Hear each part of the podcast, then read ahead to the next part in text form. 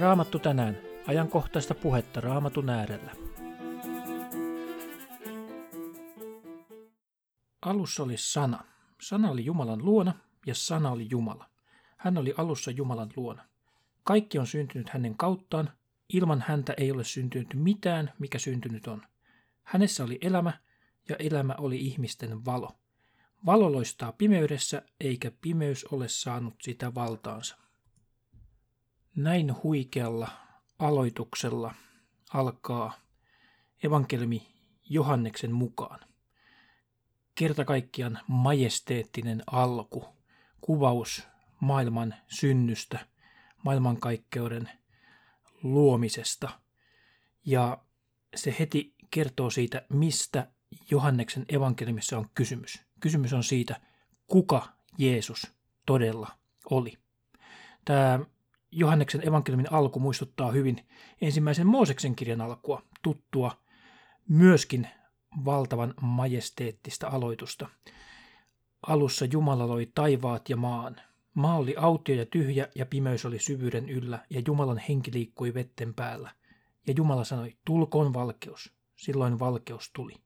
Jumala näki, että valkeus oli hyvä ja Jumala erotti toisistaan valkeuden ja pimeyden – Jumala äh, nimitti valon päiväksi ja pimeyden hän nimitti yöksi.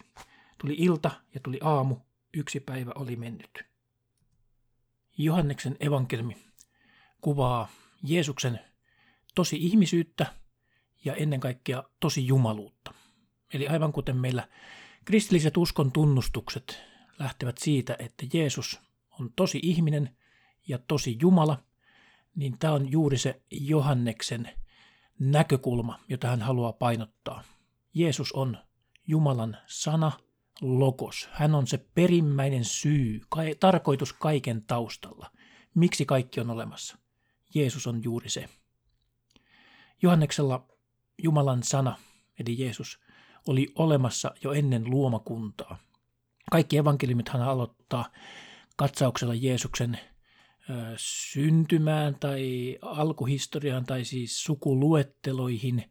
Markushan aloitti kuvauksen Jeesuksen ollessa 30-vuotias. Markus oli niin täynnä toimintaa, että hän ei ollenkaan kuvaa meille sitä Jeesuksen syntymän vaiheita.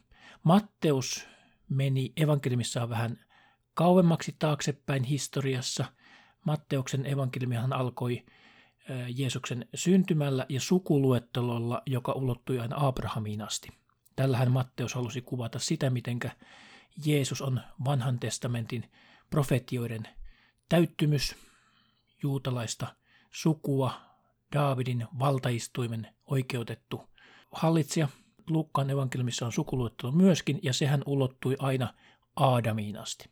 Tällä Luukas halusi sanoa sitä, mitenkä Jeesus on ihmisen poika. Hän on pelastaja ei vain juutalaisille, vaan kaikille ihmisille, koko ihmiskunnalle. Mutta Johannes menee Jeesuksen historiassa vieläkin kauemmaksi taaksepäin. Hän menee aivan maailmankaikkeuden alkuun ja vieläkin pidemmälle. Jeesus on Jumala, Jumalan poika, luoja. Hän on perimmäinen syy, miksi kaikki on olemassa. Kuka oli Johanneksen evankeliumin kirjoittaja tämä Johannes? Hänhän oli Jeesuksen läheisin ystävä, yksi 12 apostoleista ja vieläpä heistä juuri se kaikkein läheisin ja rakkain Jeesukselle. Mielenkiintoista muuten huomata, että ilmeisesti Johannes oli Jeesuksen sukulainen. Hän oli Jeesuksen serkku, mitä ilmeisemminkin. Hänen veljensä oli Jaakob, hänkin oli opetuslapsi. Ja ammatiltaan Johannes oli kalastaja. Hän kalasteli Genesaretin järvellä, mutta hänellä oli aika laaja sosiaalinen verkosto. Hän myi kalaa ilmeisesti aivan aina Jerusalemia myöten, joten Johannes tunsi paitsi Galilean järven, Galilean alueen, Gennesaretin järven alueen hyvin, niin hän tunsi myöskin Jerusalemin hyvin ja hänellä oli siellä paljon ystäviä. Johannes kuoli opetuslapsista viimeisimpänä. Hän kirjoitti myöskin ilmestyskirjan, silloin hän oli vankeudessa Patmos saarella, mutta Johannes eli pitkän elämän.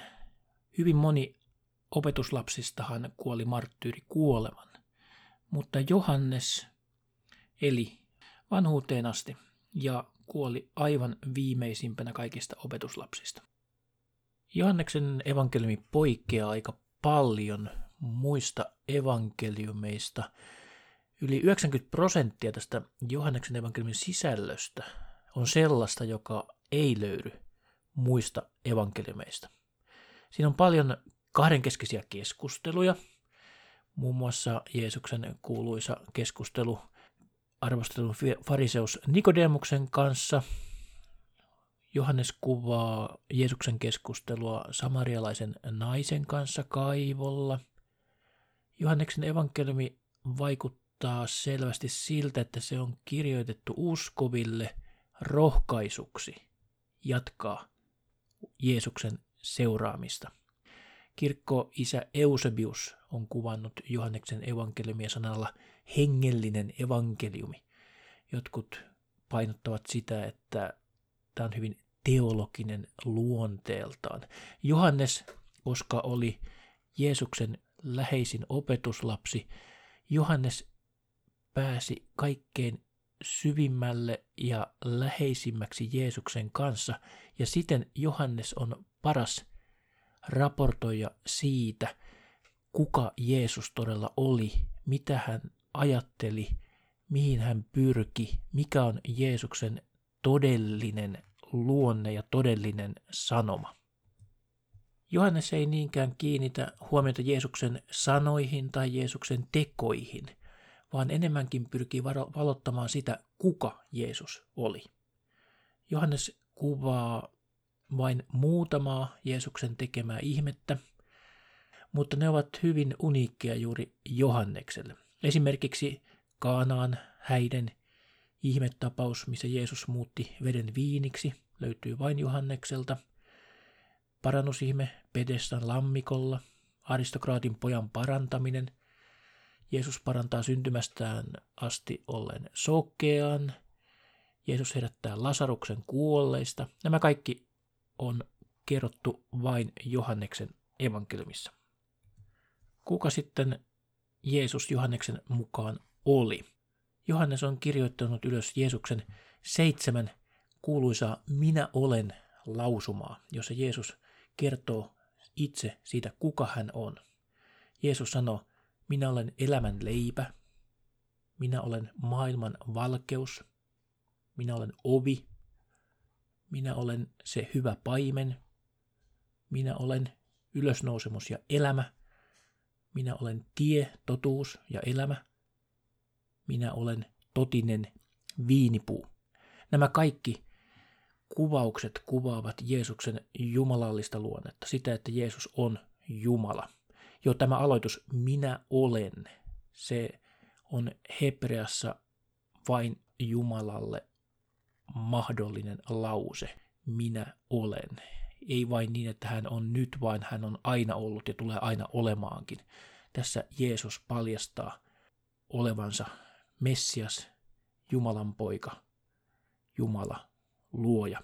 Ja Johannekselle tämä juuri on tärkeää raportoida tässä omassa evankeliumissaan.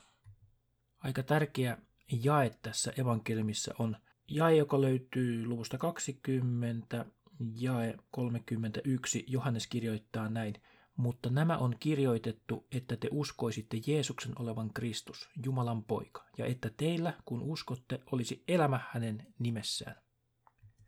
Kaikkein tunnetuin jae Johanneksen evankeliumista on tietysti tämä niin sanottu pienoisevankeliumi, Johannes 3.16. Sillä niin on Jumala maailmaa rakastanut, että hän antoi ainutsyntyisen poikansa, ettei yksikään, joka häneen uskoo, joutuisi kadotukseen, vaan hänellä olisi iankaikkinen elämä. Luin tämän raamattu kansalle suomennoksen mukaan. Tämä jae varmaan koko Uuden testamentin tunnetuin jae, rakastetuin jae, eikä koko raamatun rakastetuin jae. Jos mun pitäisi valita Johanneksen evankelimista kaikkein hienoimpia kohtia, niin ehkä ne on just nämä kolme ensimmäistä lukua, koska tämä teksti on aivan huikeaa. Ehkä ei pitäisi evankeliumia verrata toisiinsa, se ei ole ehkä asianmukaista. Hyvinhän usein Johanneksen evankeliumia suositellaan, että ihminen, joka ei ole aikaisemmin raamattuun juurikaan perehtynyt, niin suositellaan, että hän lukisi ensimmäisenä Johanneksen evankeliumin. Ei se ole huono neuvo. Mä itse ehkä kuitenkin suosittelisin ekana lukemaan Markuksen evankeliumia. Se on niin täynnä toimintaa ja se on tiivis esitys Jeesuksen elämästä ja toiminnasta. Että ehkä se on kuitenkin helpoiten lähestyttävä kaikista evankeliumeista. Johannes on hyvin hyvä kuvaus Jeesuksen todellisesta merkityksestä ja varmaankin on nimenomaan edesauttamassa synnyttämässä uskoa Jeesukseen. Luukas toisaalta on hyvin eh, määrätietoinen ja looginen historiallinen kuvaus Jeesuksen elämästä, joten Luukas on toki mulle hyvin rakas evankeliumi. Jos mun pitäisi mainita kuitenkin kaikkein suosituin evankeliumi itselleni, niin mä tykkään ehkä eniten kuitenkin Matteuksen evankeliumista, koska Matteus juurtaa sen Jeesuksen elämän niin vahvasti sinne vanhan testamentin maailmaan. Ja mä taas tykkään tosi paljon vanhasta testamentista. Lempikohtiani Johanneksen evankeliumissa on tämä Jeesuksen ja Nikodemuksen öinen kohtaaminen, josta Johannes kertoo luvussa kolme. Fariseus Nikodemus hiipi yöllä Jeesuksen luokse ja hän halusi keskustella Jeesuksen kanssa. Ja tässä Jeesus sanoo Nikodemukselle muun muassa, totisesti, totisesti, minä sanon sinulle, jos joku ei synny verestä ja hengestä, hän ei voi päästä sisälle Jumalan valtakuntaan. Älä ihmettele, että minä sanoin sinulle, teidän täytyy syntyä uudesti ylhäältä. Tuuli puhaltaa missä tahtoo, ja sinä kuulet sen huminan, mutta et tiedä mistä se tulee ja minne se menee. Näin on jokaisen hengestä syntyneen laita. Tämä on hieno kohtaaminen. Ja tämä ehkä kuvaa mulle sitä, että Jeesuksen voi kohdata hyvin monella tavalla. Joku ehkä aloittaa näin varovaisesti niin kuin Nikodemus hiipii yöllä niin, että kukaan muu ei huomaa. Ja kun Nikodemus tutustuu Jeesukseen, niin hänestä hän tulee Jeesuksen seuraaja. Hänet tapaamme myöhemminkin Uuden testamentin sivuilla. Joten kun säkin alat lukemaan raamattua, niin jos se on sulle entisestään outoa, niin voit raamattuun tutustua pikkuhiljaa, ehkä varovaisesti aloita vaikkapa näistä evankeliumeista ja pikkuhiljaa uskon niin, Jumala puhuu sulle tämän kirjoitetun sanan kautta. Pyhä henki vaikuttaa raamatun sanojen kautta niin, että uskon, että löydät ihan jotain uutta, hienoa omaa elämääsi. Johannekselle aika tärkeä termi ja sana, jota hän paljon käyttää, on usko. Itse asiassa Johanneksen evankeliumista löytyy 98 kertaa sana usko. Johannes pyrkii kasvattamaan ja rakentamaan uskoa Jeesukseen. Ja usko, uskollahan voidaan ajatella, että sillä on monta merkitystä. Usko, ehkä me usein ajatellaan, että se on niin kuin totena pitämistä, että jos uskomme Jeesukseen, niin uskomme, että hän on ollut olemassa. No, tämähän ei ole mikään kovinkaan suuri eh, havainto. Historiankirjoitus todistaa, että Jeesus ilman muuta on ollut olemassa, joten pelkkä tämä totena pitäminen, Jeesuksen näkeminen historiallisena henkilönä, se ei sinänsä ole vielä mikään suuri uskon osoitus. Usko, josta Johannes puhuu, on enemmänkin luottamusta. Se on luottamusta Jeesukseen. Luotamme Jeesukseen ja olemme hänelle kuuliaisia. Usko on toimimista sen pohjalta, minkä me sanomme olevan totta. Jeesus sanoo, seuraa minua. Ja silloin kun me seuraamme Jeesusta, me luotamme häneen, luotamme hänen sanoihinsa ja teemme, noudatamme hänen ohjeitaan. Eli seuraamme, kuljemme tietä Jeesuksen jalanjäljissä. Tähän uskoon liittyy myöskin jatkuvuus. Tämä usko Jeesukseen, johon meitä kehotetaan, ei tarkoita vaan sitä, että me jonakin elämämme hetkenä yhtäkkiä alamme uskoa. ja uskomme hetkellisesti, vaan se on jatkuvaa toimintaa. Se on jatkuvaa uskomista. Mun yksi suosituimpia raamatun opettajia, David Pawson, joka hiljattain siirtyi kirkkauteen, niin hän painottaa sitä, että tässä Johanneksen evankeliumissa tämä usko, josta Johannes puhuu, hän viittaa kreikan alkukielen kielioppiin, jossa tämä uskominen nimenomaan on jatkuvaa toimintaa. Eli se, mistä tuo Johannes 3.16kin puhui, eli tämä, ettei yksikään, joka häneen uskoo, niin tämä uskominen David Pawsonin painotuksen mukaan on nimenomaan sitä, että se on jatkuvaa uskomista. Eli se usko on tila, se ei ole vain yksittäinen tapahtuma tai askel, vaan että uskominen on sitä, että me pysymme Kristuksessa, että me jatkamme seuraamista.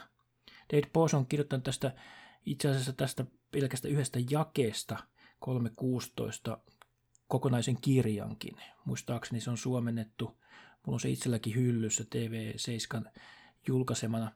Ja siinä nimenomaan David Pawsonin idea on se, että tämä usko Jeesukseen tarkoittaa jatkuvaa Jeesuksen seuraamista. Että Jumala rakasti maailmaa Jeesuksessa, joka toteutui silloin, kun Jeesus kuoli ristillä meidän puolestamme. Mutta se uskominen, johon meitä kehotetaan, niin se on jatkuvaa uskomista. Et me helposti ajatellaan, että, että se uskoon tulokin on semmoinen hetkittäinen tapahtuma. Silloin ja silloin tulin uskoon.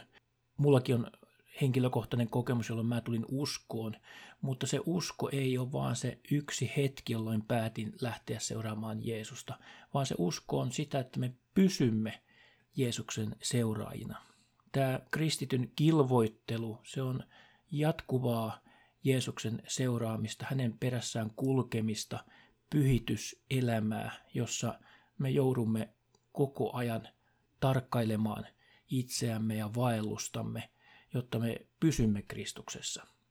Ja tässä kamppailussa, joka meidän kristillinen vaelluksemme on, niin siinähän juuri raamattu on tärkeä lamppu, joka ohjaa meitä eteenpäin tällä kaidalla tiellä ja antaa meille valoa tähän meidän vaellukseen.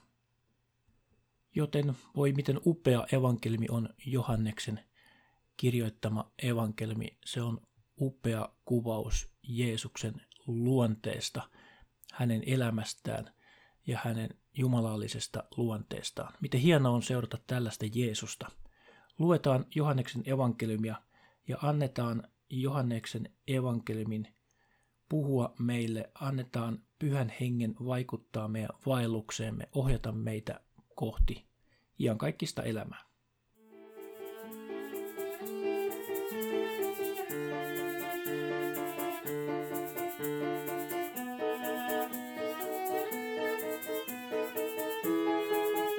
Maranata, Herramme tulee. Herran Jeesuksen armo, olkoon teidän kanssanne.